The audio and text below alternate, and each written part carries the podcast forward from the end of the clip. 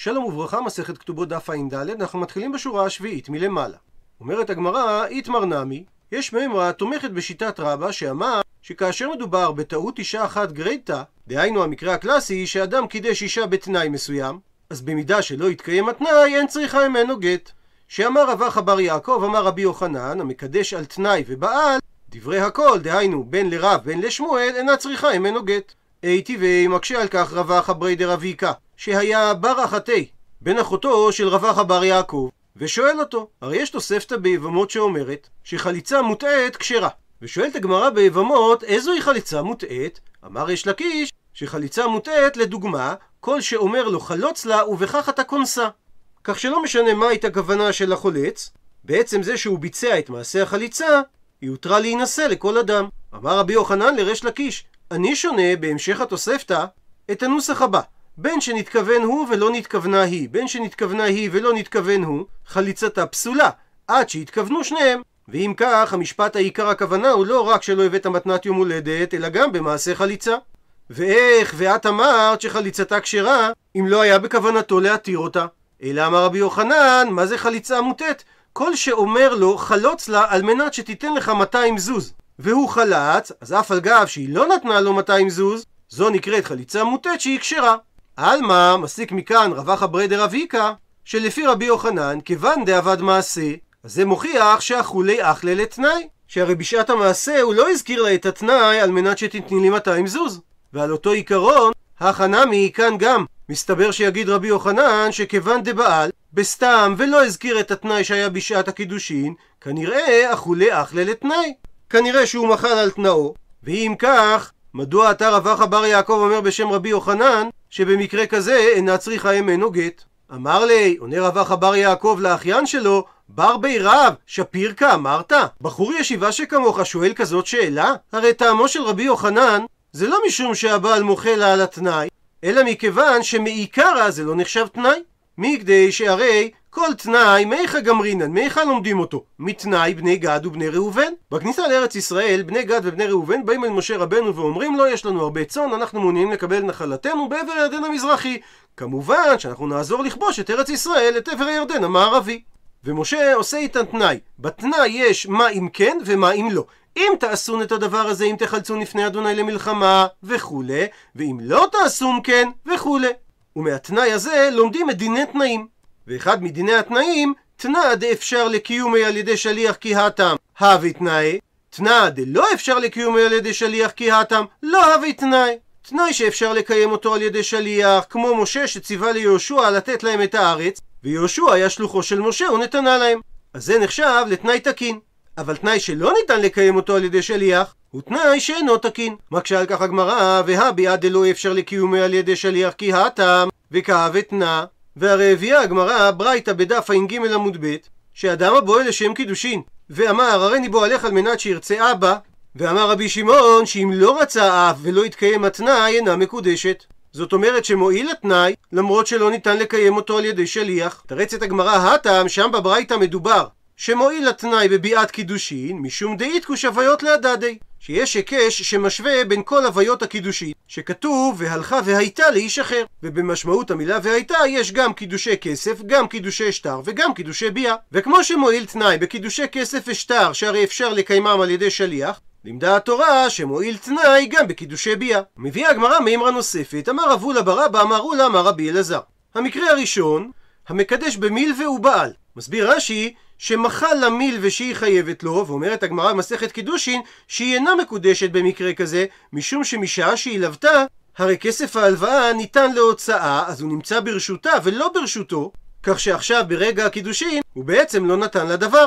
מקרה שני שהוא קידש אותה על תנאי ובעל, מקרה שלישי שהוא קידש אותה בפחות משווה פרוטה ובעל. בכל המקרים האלה אמר רבי אלעזר שדברי הכל צריכה ממנו גט. כי העיקרון הוא שאין אדם עושה בעילתו בעילת זנות, ולכן הוא לוקח בחשבון שבמידה ומסיבה כלשהי הקידושין לא יחולו, הוא מקדש אותה בביאה. וחולק על הדברים, אמר רבי יוסף ברבא, אמר רבי מנחם, אמר רבי עמי, שרק במקרה השלישי של המקדש בפחות משווה פרוטה ופעל היא צריכה ממנו גט. אבל בשני המקרים הראשונים של המקדש במלווה או על תנאי ובעל, היא לא צריכה ממנו גט. והסיבה לדבר, כי דווקא בהא, בקידושין בפחות משווה פרוטה, הוא דלא תאי.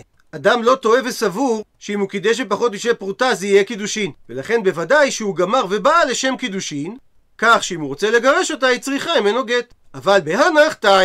אבל בשני המקרים הראשונים ייתכן שהבעל טועה וחושב שהיא אכן מקודשת לו ולכן הוא לא בועל אותה לשם קידושין. הוא מפרט רש"י לגבי המקדש במלווה הוא סבור שהיא ודאי יודעת שאין עליה נדרים שהרי על דעת כן הוא קידש אותה ולכן היא נישאת לו ולכן כאשר הוא בועל זה לא לשם קידושים חדשים אלא כהמשך לקידושים הראשונים. וגם כאשר הוא מקדש אותה במלווה הוא לא בועל אחר כך לשם קידושין כי לא הכל בקיאים בהלכות קידושין לדעת שלא ניתן לקדש במלווה. וממשיכה הגמרא מימרה נוספת, אמר רב כהנא משמי דאולה, המקדש על תנאי ובעל צריכה ממנו גט, וכאן באה התוספת, זה היה מעשה, ולא היה כוח בחכמים להוציאה בלא גט. וההדגשה שכך היה מעשה, באה לאפוקי מהאיתנא, להוציא מדברי התנא, דאמר רב יהודה אמר שמואל משום רבי ישמעאל התנא, שכתוב לגבי אישה סוטה, ושכב איש אותה שכבת זרע ונעלם מעיני אישה ונסתרה, והיא נטמע, ועדן באה והיא לא נתפסה. הוא מדייק רבי ישמעאל מלשון הפסוק, שדווקא בגלל שהיא לא נתפסה, דהיינו שהיא לא נאנסה, לכן היא אסורה על בעלה. הנתפסה, אבל אם היא נאנסה הרי היא מותרת, ומזה שהשתמש הפסוק במילה והיא, זה בא למעט שדווקא היא, אם היא נתפסה, היא מותרת. ויש לך אחרת שאף על פי שלא נתפסה, דהיינו שהביאה לא הייתה באונס, בכל זאת היא תהיה מותרת. ואיזו? זו שקידושיה קידושי טעות. לדוגמה, שהיא התקדשה על תנאי ובטל התנאי, שאפילו בנה מורכב על כתפה, מה שאומר בהכרח שהוא בעל אותה אחר כך. הפכנו דף, ואומר רבי ישמעאל שהיא ממיינת והולכת לה. שהרי אם בטל התנאי היא מעולם לא הייתה נשואה לו, ואנחנו לא אומרים שאת הבעילות שהוא בעל אחרי שהיא גדלה היו לשם קידושין, כי סבר רבי ישמעאל שכל הבועל על דעת קידושים הראשונים הוא בועל, וממילא הוא לא נתכוון לחזור ולקדשה. הוא מביא הגמרא תנו רבנן, שנו רבותינו בתוספתא. אישה שהלכה אחר הקידושין אצל חכם והתירה מן הנדרים שהיו עליה, הרי היא מקודשת, למרות שהבעל קידש אותה על דעת זה שאין עליה נדרים. לעומת זאת, אם הבעל קידש אותה על דעת זה שאין בה מומים, והיו בה מומים, רק שהיא הלכה אצל הרופא וריפא אותה, הרי הדין שאינה מקודשת. הוא מבאר את התוספתא, מה ההבדל בין חכם לרופא? חכם עוקר את הנדר מעיקרו, שהרי הוא פותח לה בחרטה, ואומר לה, האם כשנדרת חשבת שתיקעי למצב הקיים? והיא אומרת לו לא. והחכם אומר לה, הרי את רואה שהנדר גרם לך לבוא לידי כך, וממילא זה אומר שזה לא נדר. כי לא על דעת זה נטרת, ומותר לך הנדר. אז נמצא שהנדר כמי שלא היה עליה בשעת קידושין. ורופא לעומת זאת אינו מרפא אלא מכאן ולהבא. אבל עד עכשיו היו עליה עמומים, אז נמצא שבשעת תנאי הקידושין לא התקיים התנאי, וממילא היא לא מקודשת. מקשה הגמרא והתניא, והרי יש ברייתא שאומרת שאם היא הלכה אצל חכם והתירה, או שהלכה אצל רופא וריפא אותה, אינה מקודשת. וזה סותר את דברי התוספתא שאמר שאם הלכה אצל חכם והתירה, היא כן מקודשת. עונה על כך, אמר רבא, לא קשיא. הרבי מאיר, הרבי אלעזר. התוספתא שאמרה שהלכה אצל חכם והתירה מקודשת, הרבי מאיר היא, דאמר רבי מאיר, אדם רוצה שתתבזה אשתו בבית דין. ואין הכוונה שהוא רוצה שהיא תתבזה, אלא הכוונה שהוא לא מקפיד על כך. או בגלל שהוא לא רואה ביזיון בללכת לבית הדין, או בגלל שהיא יכולה להביא אליה הביתה שלוש אדיוטות שיתירו לה את הנדר, וממילא אין בזה ביזיון. והברייתא שאמרה שאם היא הלכה אצל חכם והתירה אינה מקודשת, הרבי אלעזר היא. דאמר רבי אלעזר, אין אדם רוצה שתתבזה אשתו בבית דין. ולכן למרות שהחכם עקר לה למפרע את הנדרים, לא על דעת זה קידשה הבעל. ושואלת הגמרא, מה היא? מה המקור לדעות של רבי מאיר ורבי אלעזר? עונה הגמרא דתנן שכך שנינו במשנה במסכת גיטין. המוציא את אשתו משום נדר, לא יחזיר. ואותו דבר, אם הוא מגרש, מוציא את אשתו משום שם רע, לא יחזיר. הוא מסביר רש"י, על פי הגמרא במסכת גיטין, שישנם שני טעמים אפשריים מדוע אמרו חכמים שהמוציא את אשתו משום נדר או משום שם רע, לא יכול להחזיר אותה לאישה. הטעם הראשון הוא משום קלקולה. זאת אומרת, שאם אתה אומר שהבעל יכול להחזיר את אשתו אחרי שהוא הוציא אותה משום נדר או אחרי שיצא עליה שם רע, אז יש חשש שמא היא תלך ותינשא לאדם אחר, ואחר כך יתברר שהשם רע אינו שם רע, או שהנדר שהיא נדרה נעקר על ידי חכם, ואז יכול הבעל הראשון לקלקל אותה. כי הוא יגיד, אילו היית יודע שכן הוא, אז אפילו היו נותנים לי סכום עתק של מאה מנה, לא הייתי מגרש אותך. וזה יגרום שהוא מוציא לעז על הגט, ויגידו שילדיה מהבעל השני ממזרים. ולכן אומרים לו, תדע, שהמוציא את אשתו משום שם רע, או משום נדר שהיא נדרה, הדין שלא יחזיר אותה עולמית. ולכן, אם חביבה היא עליך, לא תמהר להוציאה. ואם הוא בכל זאת גירש אותה, אז גם אם הוא יגיד לא הייתי מגרש אותך, הוא לא מקלקל אותה בזה שהרי הוא לא מהימן, שהרי הוא יודע שהיא נאסרה עליו עולמית ולכן הוא לא חש לבדוק את הדבר. ההסבר השני, שהחמירו שהוא לא יוכל להחזיר אותה עולמית, כדי שלא יהיו בנות ישראל פרוצות באריות ובנדרים. ממשיכה המשנה, רבי יהודה אומר, כל נדר שידעו בו רבים לא יחזיר, ואם זה נדר שלא ידעו בו רבים, יחזיר. ואומר רש"י, שנדר שידעו בו רבים, הכוונה שהיא נדרה את זה בפני עשרה אנשים. ואומר רבי יהודה שבמקרה כזה הוא לא יכול להחזיר אותה, כי הוא סובר שהטעם הוא משום שלא יהיו בנות ישראל פרוצות בנדרים. וכאשר היא נדרה בפני רבים, זה נדר שאין לו הפרה, ולכן כנסו אותה שהוא לא יכול להחזיר אותה. אבל אם זה נדר שלא ידעו בו רבים, דהיינו יש לו הפרה, אז במקרה כזה לא כנסו אותה. והגמרא בגיטין מסבירה שרבי יהודה לא חשש בנדר לטעם של קלקולה. וממשיכה המשנה, רבי מאיר אומר, כל נדר שצריך חקירת חכם לא יחזיר, ושאינו צריך חקירת חכם יחזיר.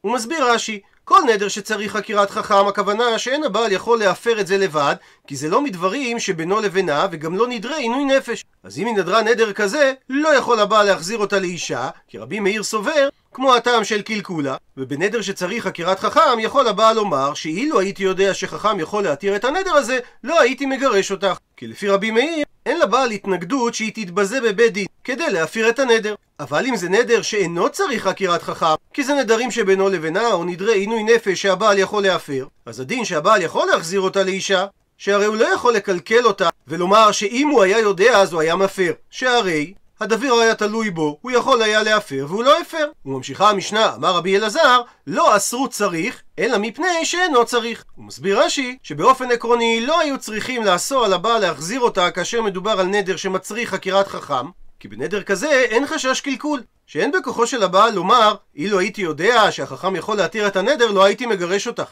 כי רבי אלעזר סובר שאין אדם רוצה שתתבזה אשתו בבית דין. אלא מפני מה אסרו על הבעל להחזיר אותה בנדר שמצריך חקירת חכם? מפני נדר שאינו מצריך חקירת חכם. שבנדר כזה יכול הבעל לכחש ולומר לא הייתי יודע שאני יכול להפר את הנדר הזה וגזרו זה אגב זה דהיינו נדר שצריך חקירת חכם מפני נדר שאינו צריך חקירת חכם עד לכאן לשון המשנה ובהתחלה הגמרא מבררת מה טעמו של רבי יהודה ואחר כך היא תברר במה נחלקו רבי מאיר ורבי אלעזר שואלת הגמרא, מהי טעמא דרבי יהודה, שאמר שנדר שהודר ברבים אין לו הפרה? עונה הגמרא דכתיב, אחרי שהגבעונים עבדו על יהושע ובני ישראל, ולא היכום בני ישראל כי נשבעו להם נשיאי העדה באדוני אלוהי ישראל, וילונו כל העדה על הנשיאים. והסיבה שהם לא יכלו להתיר את השבועה ולהכות אותם, כי השבועה הייתה ברבים. שואלת הגמרא, וכמה זה רבים? מביאה על כך הגמרא שתי תשובות. תשובה ראשונה, רב נחמן בר יצחק אמר שרבים זה שלושה, והוא לומד את הדבר מזה שהתורה אמרה בעניין טומאת זיווה את המילים ימים רבים,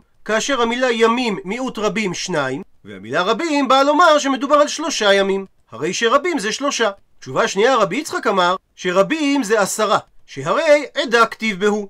בפסוק שהבאנו כמקור לדעתו של רבי יהודה שלא מתירים נדר שנדרו אותו ברבים, כתוב נשיאי העדה. ועדה זה לפחות עשרה אנשים, והדבר נלמד מעדת המרגלים שכתוב שם לעדה הרעה 12 מרגלים פחות יהושע וכלב זה עשרה אנשים. הרי שעדה זה עשרה. הוא מצטט את הגמרא, רבי מאיר אומר, כל נדר שצריך חקירת חכם לא יחזיר, רבי אלעזר אומר, לא אסרו צריך, אלא מפני שאינו צריך. ושואלת הגמרא, במאי מפלגי, מה נקודת המחלוקת בין רבי מאיר לרבי אלעזר? עונה הגמרא, רבי מאיר סבר, אדם רוצה שתתבזה אשתו בבית דין, על מנת להתיר את נדריה, ולכן יש חשש שהבעל יכול לקלקל אותה ולומר שאם הוא היה יודע שחכם יכול להתיר את הנדר, הוא לא היה מגרש אותה. ולכן אומר רבי מאיר שכל נדר שצריך חקירת חכם לא יחזיר. רבי אלעזר לעומת זאת סבר שאין אדם רוצה שתתבזה אשתו בבית דין, ולכן אין חשש שבנדר שצריך חקירת חכם יקלקל הבעל את אשתו, שהרי הוא לא יכול לטעון שאם הוא היה יודע שהחכם יכול להתיר את הנדר הוא לא היה מגרש אותה.